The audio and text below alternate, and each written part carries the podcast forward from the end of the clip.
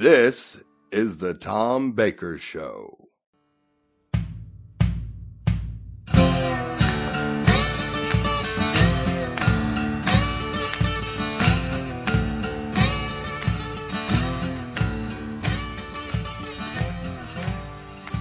Welcome back to the Tom Baker Show. It is great to be back in the comfy chair for another week of motorsports conversation here. And we've got a busy show. We've got a lot to the warm up session because obviously a lot of uh, activity in the big series NASCAR F1 and IndyCar all in action, and all three of NASCAR's series were in action. So we're going to have uh, quite a bit to talk about in our warm up session here in a moment.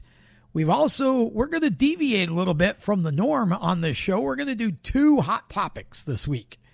There were two topics that I really thought were interesting enough to have some conversation about. So we're going to do two hot topics on this program. And we've also got a feature interview with a young driver who's trying to make the transition from baseball to motorsports, Christian Rose going to be our feature interview on this show. And Christian, a driver making the transition, as I said, from baseball to racing. He is competing currently full time in the ARCA series uh, with uh, AM Racing. Now, Christian, again, a strong prospect coming out of college, but decided that he wanted to go racing. And again, not being a product of a lot of uh, wealth, shall we say, he's had to go out and he's had to build the business and he's doing a great job of it. We wanted to give him the opportunity to have the uh, the time, and and so you could hear from him. It's a short interview we did with him after the uh, Charlotte race, but uh, we will have a longer piece with Christian on an upcoming show. So lots to come here. Let's start with this week's warm up. We'll start in the NASCAR world. Lots to talk about there. The trucks were one of two divisions in action in St. Louis at Gateway Worldwide Technologies Raceway, I believe it is. Uh, and boy, the the truck series never fails to disappoint, does it? And it surely didn't this time. Grant Enfinger picked up the victory. Now, Grant kind of took advantage of a late race crash when Ty Majeski lost control and got into Zane Smith. And that was really a tough ending for both drivers because I think those two were the two that were going to fight it out for the win. And both have not had seasons that either one of them would be wishing they had had to this point. Ty and Zane both championship caliber racers with championship caliber teams. Zane's already in the playoffs, but that front row motorsports team, much like Ty's team for ThorSport, has just it's been a roller coaster of ups and downs this year. And th- this race obviously didn't end uh, any better as both of them in contention to win end up out in a crash. And uh, Christian Eckes ends up finishing second. Stewart Friesen finishes third. Carson Hocevar was fourth and Chase Purdy fifth. Good runs for all those drivers. Purdy um, good to see him up in the top five Hocevar, we're going to hear from a little bit later on, or not hear from, but talk about more a little bit later on in one of our hot topics. But again, Grant Enfinger getting the win. Now, other notes here. Jesse Love, got to give a shout out to Jesse. He has won the last three straight Menard Series races this year, driving for Venturini Motorsports. He was competing in his first truck race for Tricon. Now, he was supposed to be in the one truck, which is the rotator truck but they promoted him, if you will. Um, I don't know if it's a promotion or not. They're both in the same team, but they they uh, put him in the 11 truck at the last minute to replace Corey Heim. Corey got sick and was unable to compete, which was a tough break for Heim. Um, but Jesse got in the 11 truck. Toni Breidinger then was tapped to race in the one. Now, Love had sort of an anonymous first uh, three quarters of the race you know, he, he, he took his time. He was learning. You didn't really hear a lot from him. He was consistent, but they got him to the top five late in the race, and it looked like he was going to finish there. Just maybe for a moment, it even looked like he might take a shot at the win, but ended up finishing ninth. Still a great run for your first time in the truck series. He's got two more starts this year in the one truck, and I would expect that Toyota will uh, afford him a full time opportunity in the truck series in 2024. Good run for Jesse. Uh, also of note, Jake Garcia, Daniel Dye, and Colby Howard, 10th, 11th, and 12th. Good runs for all three of those young drivers who, again, have all had sort of roller coaster type seasons. Um, great runs there. Trucks back in action at Nashville in a couple of weeks on June the 23rd, which is a Friday night. Moving to the Xfinity Series, the Pacific Office Automation 147 was run in Portland, and I love that road course. That road course, again, just the perfect layout for great NASCAR racing. Last year, it poured buckets on the show. This year, not so much. Perfectly dry, nice day, and lots of tempers. It was it there were dust ups throughout the race between a number of different drivers. The aggression was really high in this one, action packed all the way through. Uh, at, at the end of it all, Cole Custer ends up getting his first win of 2023. Remember, Cole was, um, I hate calling it a demotion, but what what else can you call it when you when you go from Cup back to Xfinity? Um, Cole back to the Xfinity Series this year for Stewart Haas Racing. And I believe that move has ultimately helped Cole, but it's also, I believe, helped Riley Herbst, who got the teammate with the experience that Cole's had in the Xfinity Series and the success to help him with the little things he needs to do to get better. Riley definitely has improved this year. And you know, now Cole gets his win.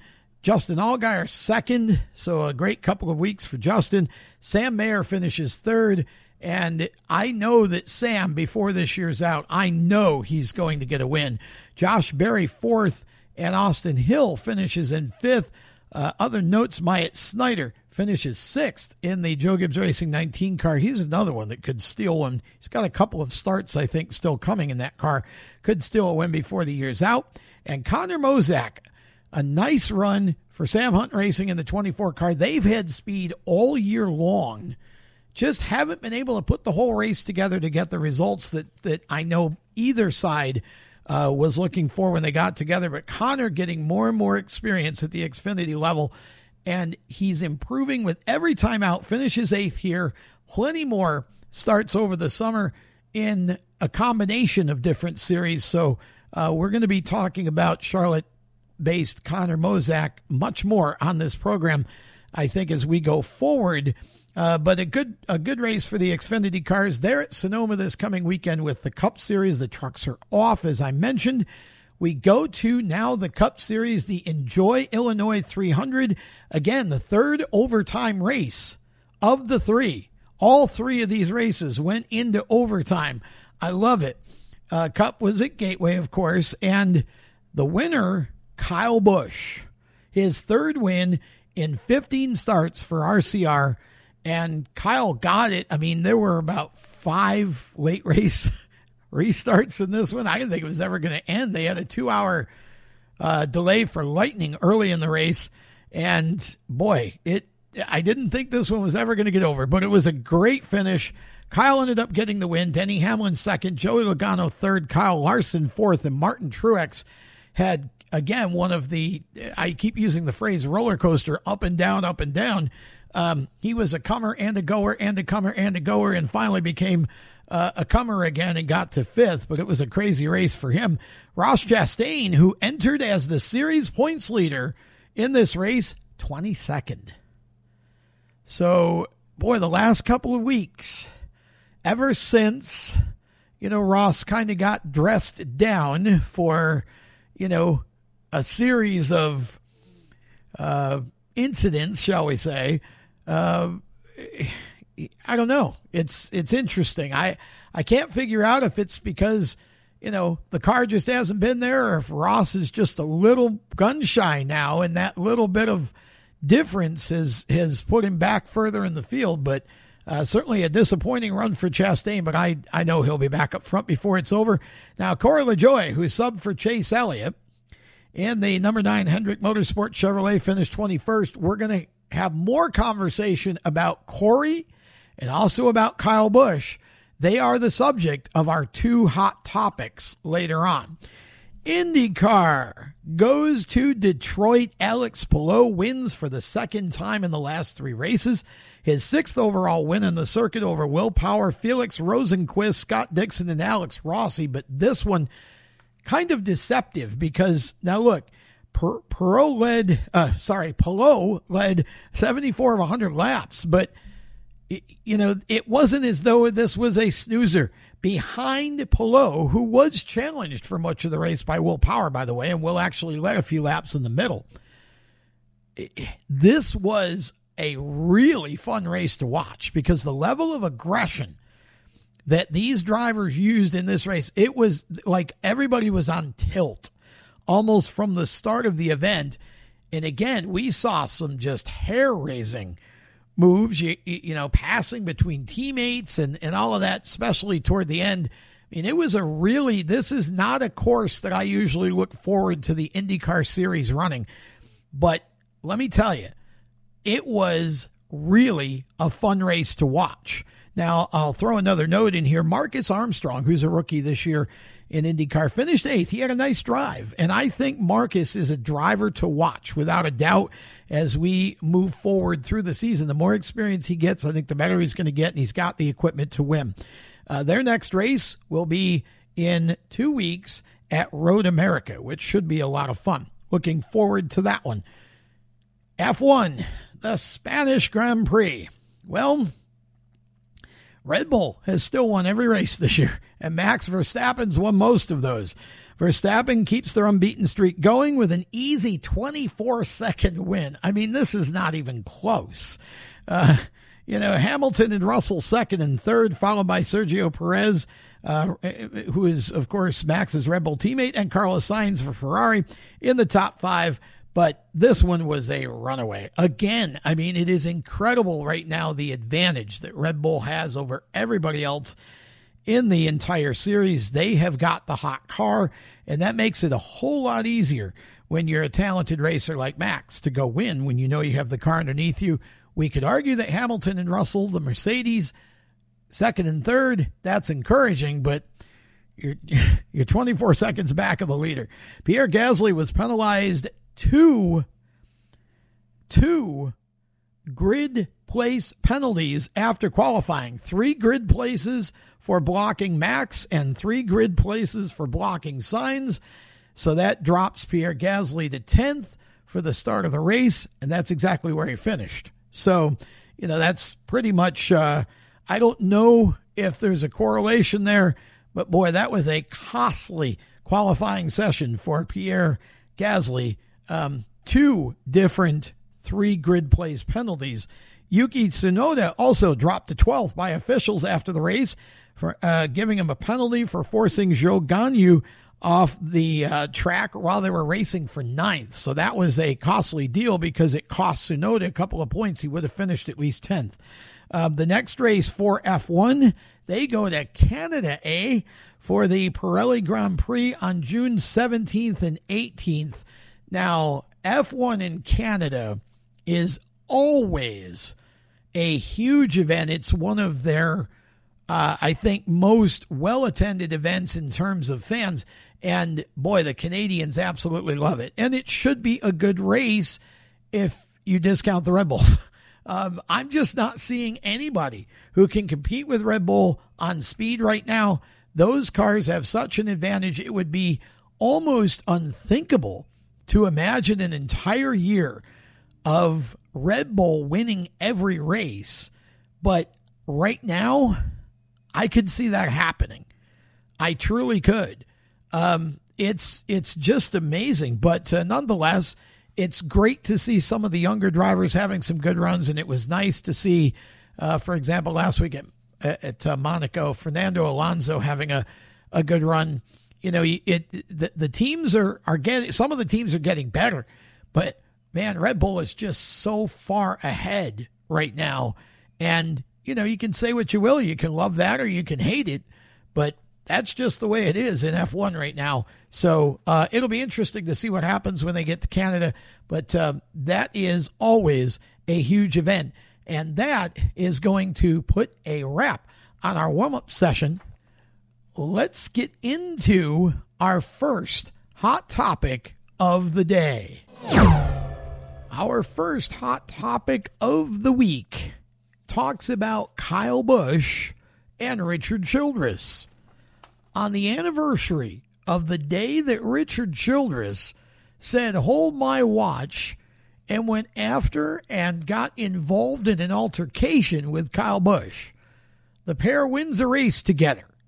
Now, this could only happen in NASCAR WWE, and it seems like the two are in some ways ex- inextricably linked in terms of the way the fans react and the, the way things happen.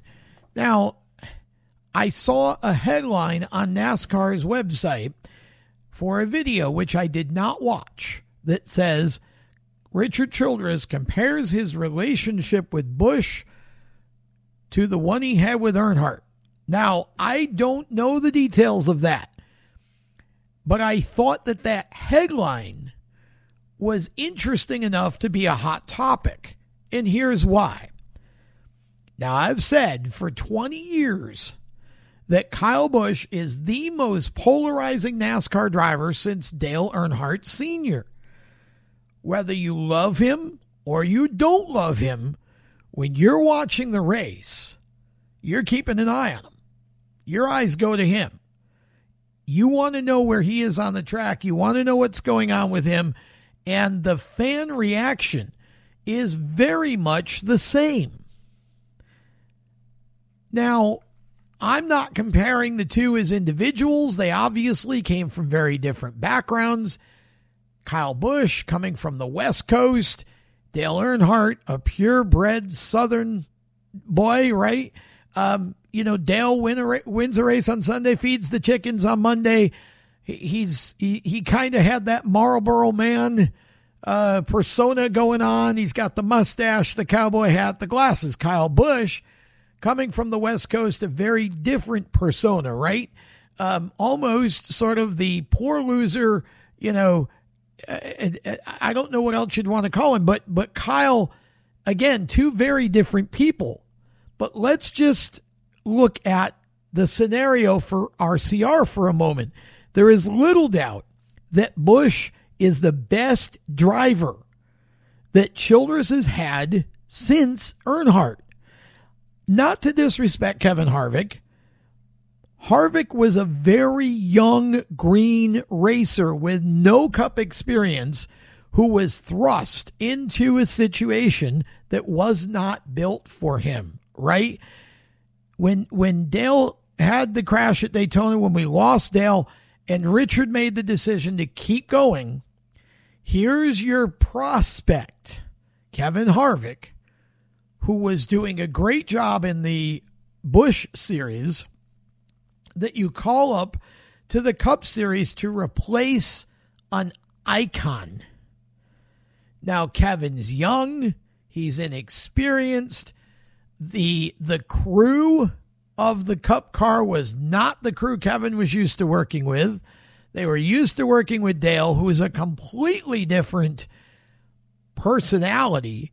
Kevin was young, fiery, quick tempered, um, you know, and and eventually he expressed his desire to not work with Dale's Flying Aces crew because they weren't his guys. You know, he wanted to he he was was linked to the Busch team, right? So when you couple that with expectations that obviously would be far beyond eh, where his experience or skill set were at that time, you know, Kevin really did a great job in terms of driving the car and winning races and being a contender and, you know, came so close. But, you know, it was really a, an impossible situation. It, it wouldn't have mattered who got into that car if you're following Dale Earnhardt, you know, you better be everything Dale was. So I think in some ways, you know, Kevin, I mean, I think he did he he he did a lot of things right and he did, you know, a lot of things wrong over his career, right? But um and and so the working relationship didn't necessarily end well. If you put current day Kevin Harvick in that situation, you might get an entirely different result. Okay. But, um, it just was, I, that's why I don't want to disrespect Kevin Harvick here because I don't think it's fair to say that, um, Kevin then and Kyle today are, are I mean, it's, it's a, an entirely different situation. Austin Dillon is a capable racer. He's a good cup racer but he has not shown, at least so far, that he has the elite skills to race for wins every week. He's reliable, he's steady, he's good for a points playoff run, um, but he just hasn't risen, in my opinion, and I know in the opinion of a lot of others too, quite that elite status, right? He's still working on that. Drivers like Jeff Burton, Ryan Newman, um, and Clint Bowyer were among NASCAR's best ever, but their accomplishments with RCR just fell short. You know, again, um, there was a period where, you know, RCR obviously peaked with Dale and then had some good years with Kevin and got wins with other drivers and have gotten wins out of Austin Dillon. Um, but the overall, I think at the end of the Gen 6 period, RCR, although I think they'd sort of trended up, when the Gen 7 came in, they were still lagging behind some of the other elite teams. I believe the Gen 7 car created a renaissance at RCR and for many teams who just didn't have quite the wealth that the Hendricks, the Gibbs, and the Penske's have to keep up with the uh, engineering necessary to win in modern day NASCAR, right? That's my take on that.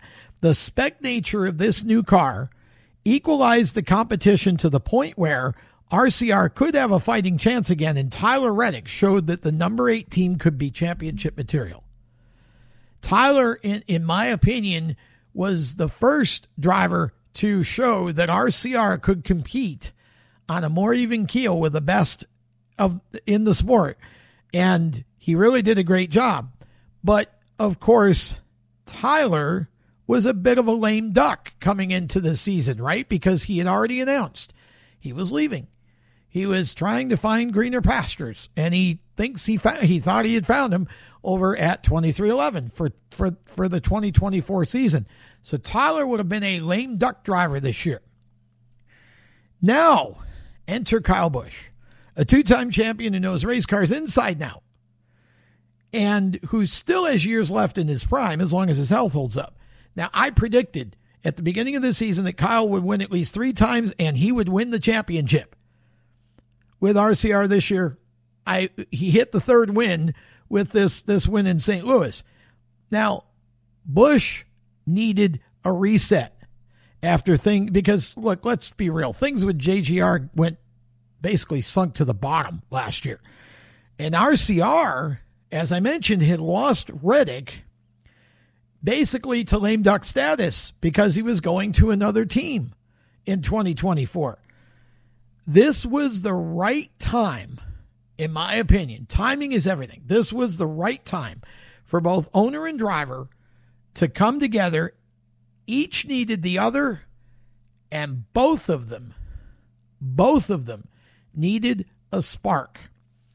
Chemistry's everything if Kyle Busch goes to drive for Richard Childress five or 10 years ago, I don't think this works out well. But Kyle Busch, at this point in his career, had matured enough to understand that sometimes it's you and you have to change and you have to, you can still be intense Kyle's biggest flaw is that, and this is a direct quote from him I hate losing more than I love winning. That's a really tough mental attitude to sort of balance when you're trying to be at peak performance all the time because you're going to lose far more than you win, even this year, which I would argue has started off to be a phenomenal year for Kyle Busch. He's won three out of 15. That's 20%. for those of you who are keeping stats. Okay. So if you look at it that way, it's not been very impressive. But of course, we all understand that that's pretty darn good. You know, it's it's unthinkable to to believe you're going to win 10 or 12 or 15 races every year, though that's always the goal. But Busch, I think, is at a point in his life, and I also think too that when Austin Dillon made the call to Kyle Busch, that had to be, even if Kyle won't use this word, a little bit humbling. And I think Kyle even said to Austin, Do you think he'd really want me? I mean, obviously, they'd had a bit of a checkered past, but this was a relationship born out of mutual need. Richard Childress needed a driver who not who could not just put the eight in victory lane a time or two a year, but he really needed somebody that could come in and provide a spark and take his organization back to the top of the sport where it was when Dale Earnhardt was driving for him. Had RCR come out in 2023 with Reddick in the seat, they may have won several races and they might even have pushed for a championship because Richard Childress would have demanded that they work well together despite the way things went down with the announcement. I think they'd already moved past that, you know, within a short time last year because they won a couple of races after that happened. But then the team would have had to have found another driver to put in the car for 2024, and that driver likely would not have had the combination of raw skills, experience, championships, drive, and knowledge of race cars. And this is key. Kyle Busch knows race cars inside and out. And likely the driver they chose for 24 wouldn't have had that package that Kyle Busch has. So, timing, as I said, is everything. And as far as I'm concerned, Kyle Busch not only brings his own package and championship prospects with the team, in other words, gives them a chance to win championships with him as a driver but I think the other intangible that Kyle Busch brings is he brings a much brighter long term future to the Childress organization. He elevates that team's status just by being a part of it. He makes the team more marketable. Sponsors are coming to the team because of Kyle Busch. He certainly can have a positive effect on Austin Dillon, and I'm sure that was in Austin's mind when he called him. I mean, I don't know what they would have done. I think the relationship with Reddick, though they all were going to be gentlemen about it and agree to make the best of it, I think the relationship with Reddick was certainly in some sort of lesser status. Now, if he was in the eight, Again, still could have won races, still could have raced for a championship. Everybody would have been big boys about it. But you could just tell that there was definitely, at least in Richard Childress's mind, or in Austin Dillon's mind, and maybe both, there was a desire to see who else is out there. At this point, Richard Childress Racing now has to be considered to be back among the very elite in the sport instead of one notch below, which is where they were when Kyle Busch walked through the door.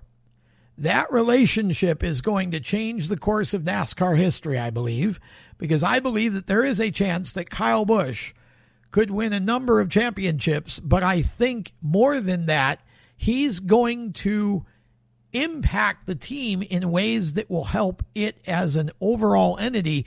You can see the success in the Xfinity series, although the drivers have haven't when Sheldon Creed is is going to win his share of races. That's going to happen. Austin Hills had a great year. Richard Childress Racing is back. And in terms of the the caliber of racer and and the package that Kyle Busch brings, I could see why Richard Childress would compare that, even if they're not hunting and fishing together. I could see why Richard would compare that to his relationship with Dale Earnhardt. Kyle Busch is the best driver Richard Childress Racing has had, and the timing is perfect. And that team, I believe, is the championship team of 2023. And I think there could be several championships on the horizon for Kyle Busch and Richard Childress. And that is this week's first hot topic. Hot topic number two. How do we evaluate Corey LaJoie's performance in the number nine car this past weekend? As many of you know, Corey LaJoie got his first shot in the big time NASCAR Cup Series ride when he filled in for the suspended Chase Elliott for Hendrick Motorsports in the nine car on Sunday in St. Louis. Now, he finished 21st. What do we make of that? The interesting thing is, I thought I would see more conversation on social media about this, but I don't. And I don't know how to interpret that. I don't know if I should interpret that as anything. But usually, when you have these situations, people on social media are talking about it in one way or another. Twitter today, from what I can see, doesn't seem to be that excited about it at all. It it it's they it seems like you know nobody really paid much mind to it. It's it's just an interesting scenario, and and you you you kind of think about how Corey wrote the letter uh, a while back to Hendrick asking, you know, for uh, an opportunity, and you know now he gets it. So, I mean, can we can we draw any real conclusions? Well, let's look at a couple things. First off, Carson Hocevar, who had never raced a cup car before, got the call to replace Corey in the seven car this weekend. And honestly, I think he was performing about as well as I've seen Corey perform all year before he became the first of several victims of exploding brake rotors. When the brake rotor failed, he obviously hit the wall and was out. Josh Berry, who hadn't raced Cup before, filled in for both Chase Elliott earlier this year and Alex Bowman, and was by and large more competitive than Corey was. And this race was on a short track where you would have perhaps thought that Corey might have been more comfortable and, you know, maybe had a better opportunity to perform well. So what do what do we make of this? Because this was a big opportunity for Corey. Should we have expected better? And I'm torn on this one. I think the answer is yes, but I also understand somebody that would say no. I understand reasons for both. First of all, let's just look at big picture. Cup racing is the biggest stage in stock car racing, period. And it is a huge step up from either trucks or Xfinity in terms of the level and the depth of competition. There is just no question of that, right? Well, Corey's been in cup racing a while and he's been running for Spire. And, you know, there have been certainly uh, signs of improvement at Spire this year. The seven car has definitely run better. Corey's doing a better job. Um, it seems like the team is elevated a little bit. Now, you know, the team car, Ty Dillon is not running well at all for the most part. He had a pretty good run going. He had a pretty good run the other day, but I mean, Ty has not had the kind of season that, you know, you would write home to mother about, right? Um, but for the most part, I feel like the seven car has taken a leap this year. Now, when you look at the two drivers I mentioned, you look at Hocevar and you look at Berry, I would argue that right now Josh Berry probably is a more sort of complete racer or seasoned racer than LaJoie is at this point because Berry's run years more of late models and he spent time obviously in Xfinity and, you know, around Junior Motorsports and Hendrick, of course. So I would suggest he's probably better with his input overall. Remember that Josh, when he's not racing cars, he's working on them. So, and I don't know how much time Corey spends, probably a fair amount, I would guess. Spire's a small team, but I don't know how hands on Corey is there. And I'm not saying Corey is not good at working on cars and is not good at, at understanding cars, but I think Josh Berry is just more experienced. I think he's farther along in his career arc than Corey LaJoie is. Um, so I'm not sure if we should be comparing those two. But then there's Hocevar. And Hocevar is a bare bones rookie in Cup. Now, Hocevar has obviously, it took him forever to win a race in trucks, but he certainly has been a winner in terms of his performance. He's been competitive in trucks for wins forever. And probably there have been a number of races he could have won, and some of them he's made mistakes that have taken him out of it, right? But um, then he's been running Xfinity this year, doing extremely well in the Xfinity series. So he comes into Cup with no experience whatsoever, gets into the same car that Corey's been driving all year. And I would argue competed on a fairly even level with the kind of performance we normally see out of Corey. You can't blame his crash on him because it was a brake rotor that failed. So uh, that it's it's really a tough evaluation here. If you're giving a report card to Corey LaJoie for his performance and you're looking at and sort of trying to compare to things that are somewhat similar, um, you know, this one's a tough one. 21st in your first cup race is extremely respectable, but it's not his first cup race. It's his first cup race with his with the nine team, but I mean Zane Smith stepped in at the last minute last year with Roush Fenway Racing in a car he'd never driven.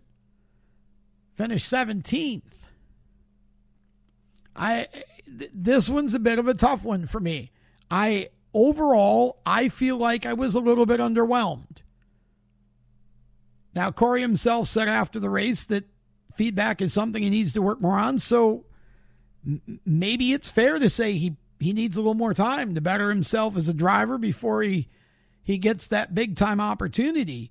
But here's the here's the thing that I would also say in his defense. I would argue that his or any driver's best shot at getting better is to have the opportunities that somebody like Josh Berry's had with top teams, with top personnel and top equipment that could, you know, could he could surround himself with that would, you know, coach him and mentor him and and and polish his skill set and elevate his game.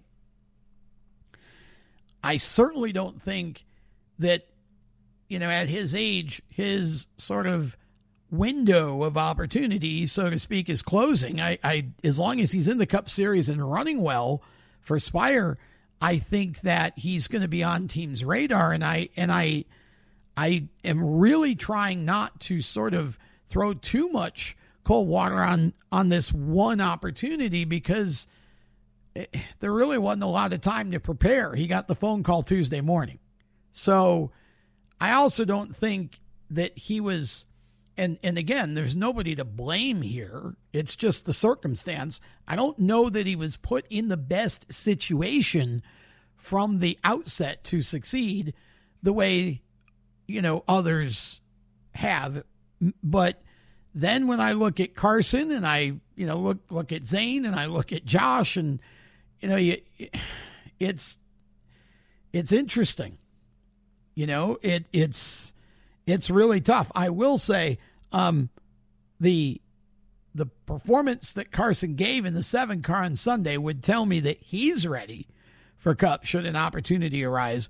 I also would suggest that maybe Ty Dillon's performance in the 77 car might need to pick up a bit between now and year end. Uh, because if I've got Carson Hocevar waiting for an opportunity, and if if the dollars and sponsorship are equal, um, when it comes to 2024, I might swap Ty for Carson. And I hate that because I've always wanted to see Ty get his shot in big time equipment for, you know, a whole season just to see what he would do. But, you know, it's, um, this is a business. At the end of the day, this is a business. And, and, you know, I know when I look at drivers and evaluate drivers, it's almost like, you know, when you're a pro football coach and it's getting to draft day, you've got this big board you know, full of all the college prospects and you're constantly evaluating best at each position or whatever. And, you know, Carson certainly has to be on everybody's short list at this point for 2024. And so if nothing more competitive in Cup or Xfinity materializes for Carson, the question becomes does he would he even want to be in the 77 versus running another year in the truck where he could and the answer is probably sure, right? Yeah, of course, you want to be in Cup, but at the same time, you know, Carson's got a shot to run for a championship in the Truck Series every year with with with the equipment he's got there. So I don't know. Um, this is a tough situation for Corey, and I feel bad for him. I really do because I and I'm almost glad that I don't see too much conversation about you know about this, and the only reason I brought it up is because I do think it's it's it's interesting to look at these things, and and I think it's fair game. I mean, this was his chance. And I would say 21st, and I would I will say this, the difference between 17th and 21st wouldn't be that big of a deal if you hadn't already been in while. So I'm not really sure, you know, what to think of this, but here's what I hope. I hope that Corey can take some things away from this opportunity that he had, that he learned some things from the team and learned some things, maybe even about the cars and the setups and all that. Anything that he can take back to Spire to make both himself and that team better. Because I would love to see Spire be able to elevate just that one notch farther to become a consistent you know, top 10, top 15 team. And, and then that puts you in a situation more where sort of Ricky Stenhouse has come from in the 47, where I feel like that's a team that's been a competitive team and has been at times a team capable of winning on the super speedways and maybe on the road courses, depending on who's driving. And now I think They've got the right combination of people, and Ricky is showing us from week to week that that team is now a solid top 10 team and is capable of winning on almost any racetrack. They're they're just that one step off. So I love seeing these smaller teams be able to take those steps. Front row has certainly improved tremendously. Michael McDowell had a great run on Sunday. Todd Gilliland has been showing you most of the year that he did not deserve to be kicked out of the 38 for half dozen races for Zane.